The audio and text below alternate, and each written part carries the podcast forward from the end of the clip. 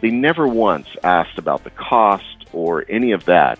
He simply asked me, when's it going to be there for me? This is episode 296 of the Community Broadband Bits podcast from the Institute for Local Self Reliance. I'm Lisa Gonzalez.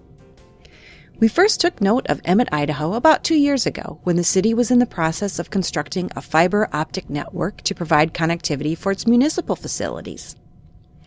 At the time, they had already made plans for the future, which involved using publicly owned infrastructure to connect businesses and possibly one day fiber to the home for residents. A lot has happened in Emmett since then.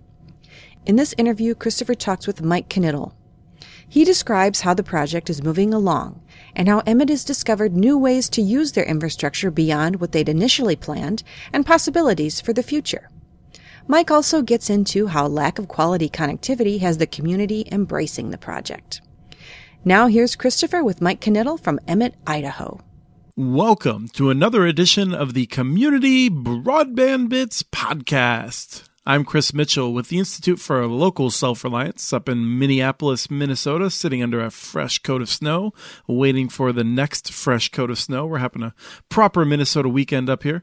Um, but up today, I'm talking with Mike Knittel, the Systems Administrator for Emmett in Idaho. Welcome to the show. Hey, Chris, thanks a lot for having me. Really appreciate the invite. Absolutely. I had a fun time sharing a table, talking with you a bit at uh, the Ammon unveiling maybe six months ago now. Uh, Ammon, a, a longtime favorite community of ours. And uh, sounds like you're doing really great things in Emmett, so I'm excited to learn more about them. Uh, but let's start with just a, a, brief description of Emmett for, I'm guessing, most people who uh, haven't uh, been to Emmett. Yeah, absolutely. So, you know, Emmett uh, sits just outside of Boise, Idaho. Uh, we're kind of a bedroom community to Boise, definitely rural, um, and we're about 7,000 people. So uh, hopefully, a lot of people uh, listening to the podcast can kind of relate to our similar uh, situation and setup. And you know, you mentioned uh, the city of Ammon, and I got to say, you're right. They are um, a, a leader in our state, without a doubt, for um, some of these projects and have definitely helped us along the way with advice and uh, really appreciate everything they're doing on their end. That's great. One of the things that, that we've been learning is the extent to which they're a leader in the nation. Actually, uh, we just found a, a city in Alabama that uh, was considering what they could do to improve internet access, and they watched that video that, that we helped to do. I know that communities in Ohio have also benefited from that. So uh, you know, it's it's terrific. I'm really glad that they're uh, lending that helping hand locally too. Um, but you you have an interesting approach. I think um, you know in some ways you're definitely going your own way. Uh, you started with uh, some investments for municipal assets, as many communities have. Why don't you walk us through what you're doing? I'll probably take even one step even further back from that just to kind of set that stage for kind of where we've come from and where we're at now and where we're going to. But it, we're we're kind of a unique situation as is a lot of rural communities. Um, you know, like I said, very small, seven thousand people. So up until just two years ago, um, our city actually had really no structured IT support. So, you know, you have multiple departments throughout the city, everything from police, fire, public works, cemetery, parks department, um, library, you know, all these different departments that were kind of literally doing their own thing, right? So everybody had their own servers, everybody had their own internet contracts, phone service contracts. It was it was very segmented, but you know, I don't think it's necessarily untypical for um, communities our size to kind of be in that situation, if you will. Yeah, I actually think that that's not uncommon for cities of any size. It seems like, and um, just to, to give a sense, I mean, one of the things that that's probably frustrating as a as a person with the title systems administrator would be, you know, if you had to call another department, you had to pick up the phone and dial a seven digit number rather than having like an internal system that would be a lot easier and, and probably be up more. Absolutely, you're you're 100% correct. The city finally got to the point where they they recognized the value of um, having that in-house structured IT support, right? Um, so they created the systems administration department just uh, two years or so ago, um, and I've been heading that up since then. And you know, one of my main goals out of the gate was just getting our city facilities connected, right? So we could share those same type of resources, like you mentioned, something as simple as a phone or phone system um, that would be, you know, internal on the city's network. So that was one of the first things that we set out to do. You know, we we did what I think most people do, and we went to uh, an incumbent provider and said, "Hey, if we want fiber to each of our facilities, you know, what what does that look like?" And when we got that quote back, it kind of put us back on our heels a little bit because, again, being a rural community, um, the city doesn't have a lot of you know capital expenditure, especially for a brand new department, to facilitate some of those needs, especially at those expenses. And so, I, one of the things that you know we immediately identified is I went to um, a guy that I work very closely with, Clint, in our public works department, and you know went over this price quote with him, and you know we we both fairly quickly identified like, hey, we could probably build this for a lot cheaper than going this route with the incumbent, and then we own the infrastructure. So, you know, we're in a good situation where the city owns the streets and the alleys and all the right of ways. Um, we have the construction equipment on hand. Um, we have the crews on hand. And I will tell you what, um, none of this for us would be possible without our the, the help and teamwork with our public works departments. And you know, I, I always tell people that small communities are always resilient and they're very adaptive. So when they're faced with these things, um, you know, I didn't have any experience building fiber. Uh, Clinton, his staff didn't have any experience really building fiber, but we made that determination like we're going to do this as a team. And our public works department really has that go-getter attitude and let's let's get this done. So, you know, you start forming kind of those uh, I guess inner city partnerships and and you can really get a lot accomplished for a relatively, you know, low price point. So that's exactly what we did. We've started to, uh, even though again we're only a short term into our project, um, that's what we've started to do. So we've we've essentially adapted a Uh, an in-house kind of dig once policy, right? So now when Public Works has a road project or a water or a sewer project, we're evaluating that for you know space for fiber conduit, right, and and fiber cable, and saying, hey, is there value here to to commingle these projects? And once the trench is open, we lay the conduit and the fiber and the pole boxes, and away we go. And so that's been working very, very well. I have to say that that once again, I uh, you know this is the same reaction I had. Uh, Ammon also um, you know had great coordination with the public works, and maybe there's something in the water in Idaho. But uh, one of the things that we hear that commonly derails projects is not getting that reaction. Let me just put an exclamation mark right there because it's really worth noting that public works, um, when they react negatively, they can really kill a project. So having them not only on board but enthusiastic is, is tremendous, and people should know that.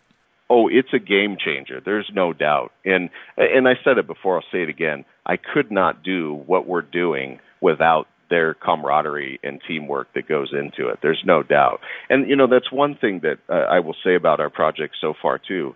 We have literally done everything in house whether it's fusion splicing the fiber, I take care of that. Public Works helps with the construction side and does all that. Um, we pull our own cable. We've done it so far 100% in house. Now I realize that there's that that may change from in time with some special needs that we might have that we don't have that capability, but so far that's really what is driving us too. And there's a lot of sense of accomplishment with that too. It's been working very well so far. And do you plan on doing locates? Is that something that, that Public Works already did where, you know, if a homeowner's gonna gonna dig up the yard, they're supposed to call a number and then you identify things under the ground, for instance. Do you handle that yourself? Absolutely. So, you know, our public works uh, obviously has already does that for their utility, for sewer, water, that kind of infrastructure. And so we are, um, and when I say we, the systems administration department is taking on that responsibility for the fiber utility. We we take care of all that. Great. So what's uh, what's next? I mean, you're you're serving your municipal functions, um, and that's going to, I'm sure, result in some savings. But do you have greater ambitions to uh, improve internet access for others? Yeah, absolutely. And kind of, it's very interesting because you always, um, I kind of think, start small, right? So uh, back to getting our own facilities connected. You know, that was our focal point. But one thing that we really took on the mindset of is let's make sure and build in the capacity for future growth. We don't know what that future growth necessarily is going to look like. Let's build the capacity. And what I, what I, specifically what I mean is we're putting in three or four conduits uh, at a time, right? Because the conduit's the cheap part. It's the construction and getting it in the ground that's the expensive part. So, so we've really taken that mindset of, okay, we don't know what this is going to bring for the future, but let's build plenty of growth. So you kind of start there, right? And then the focus being, okay, we're going to get our, our, our city facilities connected. That's all great. But then you start to really realize what you can leverage the network for and the infrastructure for beyond just kind of those immediate needs. So, so we we fortunately just geographically the way we were laid out, we were able to get fiber to our city water tower um, very quickly. And the way that our city's kind of set, we're in a valley, uh, so the water tower's a, a pretty high point. So I was almost immediately able to connect all of our facilities through a, fixed base wireless deployment that's backhauled by our fiber optics. And so, you know, with that, we were able to immediately change to a, you know, an IP based phone system, like you mentioned earlier, that's, you know, saved us a ton of money, shared broadband infrastructure for, for the city facilities. Again, as things kind of evolve, you realize, wow, okay, there's some more stuff we can do here. So, for instance, um, you know, we get uh, cameras up at our city facilities for you know public safety, that sort of thing, that is all backhauled on the fiber infrastructure. One of the other things that we are excited about doing is uh, as we build out the network and the infrastructure, we're deploying public access Wi-Fi, right? So we our Wi-Fi system set up to where you know our staff can connect and stay connected at any city facility, whether that be a park or the cemetery or uh, well sites, um, so that they can stay connected to the infrastructure they need to. But we're also able to segregate a part of that network uh, to allow you know guest access for the public uh, to enjoy being connected at those various facilities. So I'll give you one quick example. Um, our main city park, which is the largest one um, that we have, is we have that blanketed with uh, Wi-Fi access points. So one of the things we're able to do that we're very excited about is we have a yearly event, like many communities do. Ours is called the Cherry Festival, where you have the carnival and vendors and so forth come in, and is sponsored by the Chamber of Commerce, is the one who really facilitates that event. Historically, the vendors would come in, and the chamber would have to facilitate some sort of connectivity for those vendors to, you know, be able to process credit card transactions or whatever that might be. Um, and now, for the last couple of years, we've really been able to help them facilitate where we will actually set up a secure private section of the network for those vendors. So we, we provision the network, give them secure connected access at maybe even a higher rate than what we would the normal public. We don't charge them a dime for that. We're able to facilitate that in just a few minutes of me provisioning the network to do it. So those are some things that we're starting to see. One of the other things that we we realized we could start leveraging is, and this seems like such a small scale maybe to some folks, but you know, in our in the same city park, we have a set of two different sets of bathrooms. So four bathrooms. Um, historically, in the evening, either the police department or public works department was responsible for getting out and locking those bathrooms uh, to prevent vandalism over the nighttime hours. When you do that, that's all fine and that method works. But if there's a better, more efficient way, that's what we're starting to look to leverage our broadband infrastructure. So, what we ended up doing is installing Wi Fi connected locks on all those bathrooms. Well, now we can set lock schedules back to things or events like the Cherry Festival. We can issue out special entry codes to for for folks to be able to get in, for certain folks to be able to get in to utilize the facilities. And now we've eliminated and been more efficient of our staff's time. They no longer have to go out. And if the police department's busy with calls as they usually are, sometimes those those jobs wouldn't even get done. So we've really started to leverage this broadband infrastructure for kind of those outside the box things to improve the efficiency and operations uh, of the city. That's been really exciting. And I think it's it's worth noting that your ability to add these sorts of things to your network, I think uh, you're unconstrained. Uh, you know, if you were leasing, um, even if you had Wi-Fi in the park, but you were leasing access to it, uh, you might be thinking a little differently because you don't have full control over it. You don't know if it's going to be there in future years or this and that. But you know, am I right? Are you do you have like a set of certainty because you have ownership of the network that allows you to think differently of how to use it? Absolutely. I mean, we've really cut our own red tape, right? So the mindset changes from you know whether I'm contracting it out or so forth. So forth. What are they going to let me do, as opposed to what can we do? What's the most you know? What we're we're really trying to be creative with um, different avenues that will not only improve our efficiency but service citizens better.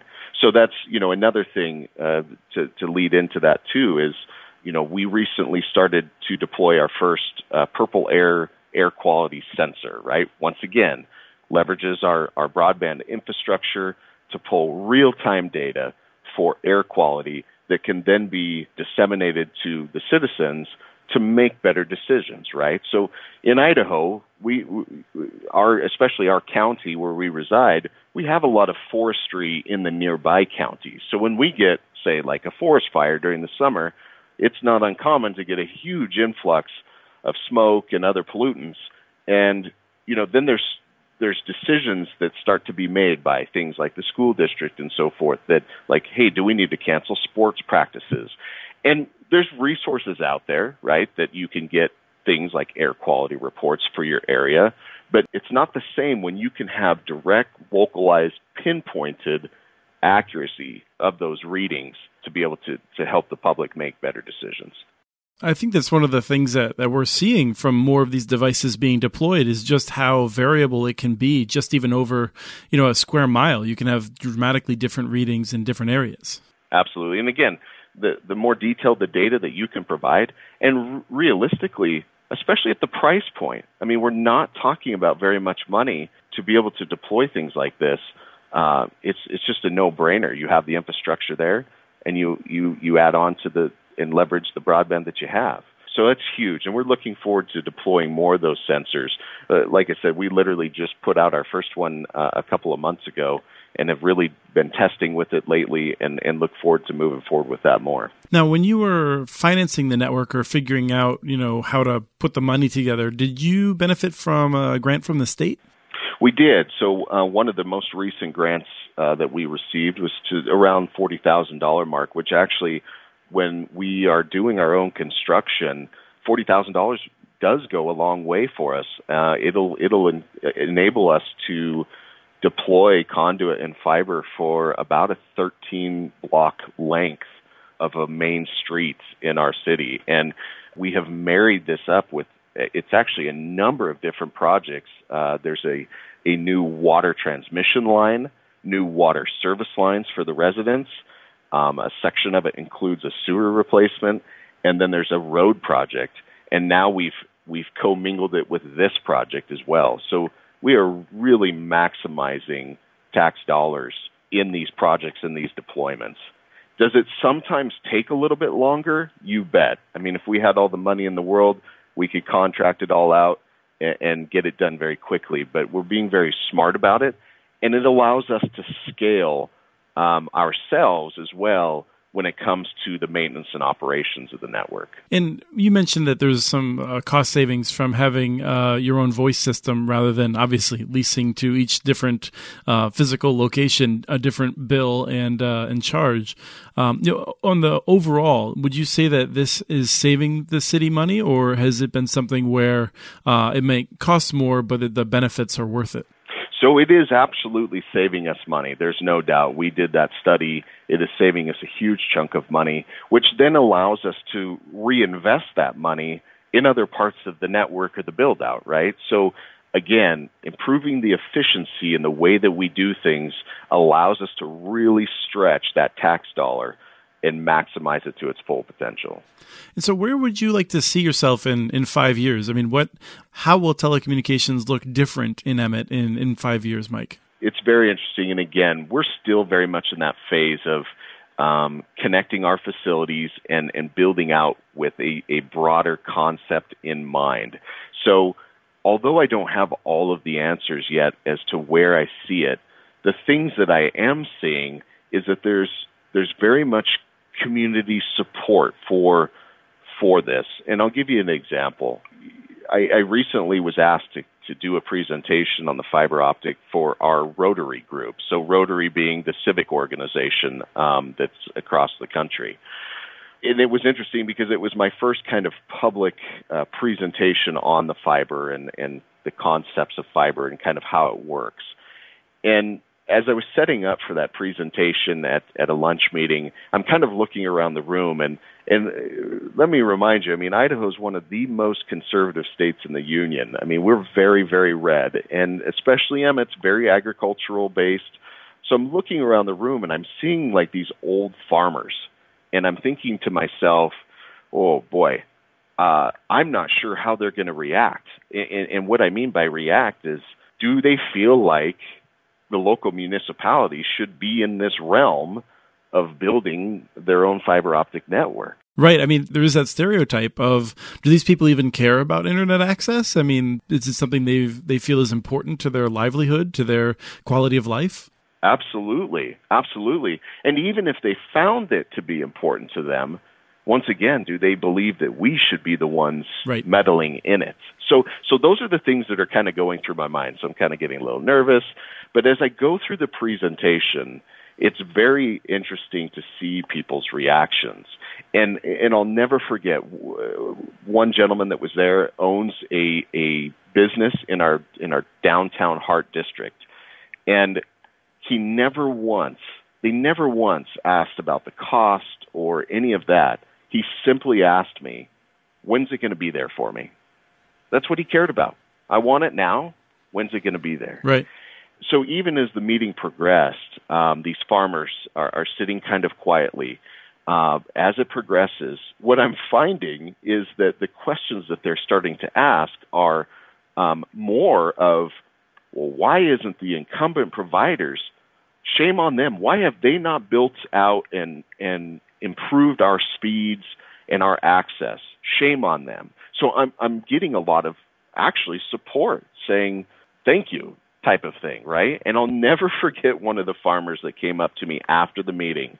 And I'll be honest with you, I'm not a farmer. I'm not in the agricultural business. I don't know how farmers specifically use broadband. I, I, know there's a lot of technology out there uh, that that is being leveraged in the agricultural sector. Um, but it was very intriguing to me because I asked him. Uh, he's this particular farmer is was on, is on a fixed based uh, wireless service, you know, slower speeds, uh, pretty high bill, and I said, "Hey, what? So, what? Tell me, what do you use broadband for for your business?" And he says, "It's a lot for us. We do everything from our supply ordering, uh, feeding schedules." He says, "My tractors are all connected through cellular uh, for uh, rotations of planting, that sort of thing." And I was just kind of blown away. I'm like, "Wow, that's uh, that's awesome." And so he was again, he was very supportive of of kind of that initiative. And in the presentation, he wasn't even necessarily a this is what we're going to do and this is how we're going to do it to get to you guys. It was more of a this is why the city started to head down this path to save money to connect. Here's kind of what we have in mind, you know, broader scope, and here's how fiber kind of functions and what sets it apart from you know, a, a typical copper type network. So even with limited details, they were, um, I would say, energized. I, re- I have not received any negative pushback in anybody that I've come across in, in my city uh, as we talk about it. It's been very interesting. Yeah, that's that fits broadly with the experience that, that we've heard from others. Um, I, I think that elected officials are often cautious about this, and I, I certainly think that they have some good reasons to be. But I think those who are demonstrating some real leadership on the issue often find that people are hungry for it and they really want to see more action because they have given up on hoping that some big company that's headquartered, you know, 3,000 miles away is actually going to do anything for them. Right, right. Uh, so, is there anything else that we should touch on from Emmett before we wrap it up? You know, I, I think uh, just as again, just to give people ideas uh, uh in other municipalities, uh, the one project that we're going to start to explore, and I don't know how this will pan out yet, but we're going to we're going to give it a test run. Is and again, this comes back to that making efficient use of our time and money, leveraging our broadband. But one of the things that we're going to be looking at is um, automated uh, water collection, water meter collections, right? So um, deploying a device that connects to the network that will receive those water readings from all of the, the water utilities out there. So currently, right now, we have staff that goes out with um, wireless handheld devices and literally has to walk the routes of the water meters right. to collect that data and bring it back to uh, the city hall for billing purposes and that sort of thing. We're, we're going to look at this um, leveraging the network to deploy um, essentially kind of small sites that would collect that data. You know, that would eliminate staff time, a lot of staff time having to go out and collect that information. But it's an it's one more step. Uh, the icing on the cake for the citizens is that right now they have really no way unless they call city hall and request to go have their water meter read to see what their current usage is. Well, with a system like this, the system automatically takes readings every 15 minutes. So again, we're back to that real-time data to be able to provide the citizens to make smart decisions. You know, a lot of the problems that we see kind of day in and day out are things as simple as water leaks. Cost people a lot of money because they have no idea that they might have a water leak under their house or something like that. But a system like this then all of a sudden sets it up for not only efficient use of your employees' time, I mean, that's what pays for the system, but then the icing on the cake is being able to be alerted or notified that, hey, you might have a problem. You might check your water service. So it turns your local government into being more proactive rather than reactive to those types of issues. So we're excited about exploring that and seeing where that takes us. Excellent. That's a great place to wrap up. Thank you so much for coming on the show and telling us about what you're doing and, and I think serving as an inspiration for many other communities that are trying to do something like this. Absolutely. And we're always willing to help, Chris. I appreciate you having us on the show. Uh, and if anybody ever has questions, comments, we're always uh, available and willing. That was Christopher with Mike Knittel from the city of Emmett in Idaho discussing their fiber optic network project. We have transcripts from this and other podcasts available at muninetworks.org slash broadbandbits. Email us at podcast at muninetworks.org with your ideas for the show. You can follow Chris on Twitter. His handle is at CommunityNets. You can also follow muninetworks.org stories on Twitter where the handle is at muninetworks. Subscribe to this podcast and the other ILSR podcasts, Building Local Power and the Local Energy Rules podcast. Access them on Apple Podcasts, Stitcher, wherever else you get your podcasts. Never miss out on our original research. Subscribe to our monthly newsletter at ilsr.org. Thank you to Arnie Huseby for our theme song, Warm Duck Shuffle, licensed through Creative Commons. And thanks for listening to episode 296 of the Community Broadband Bits podcast.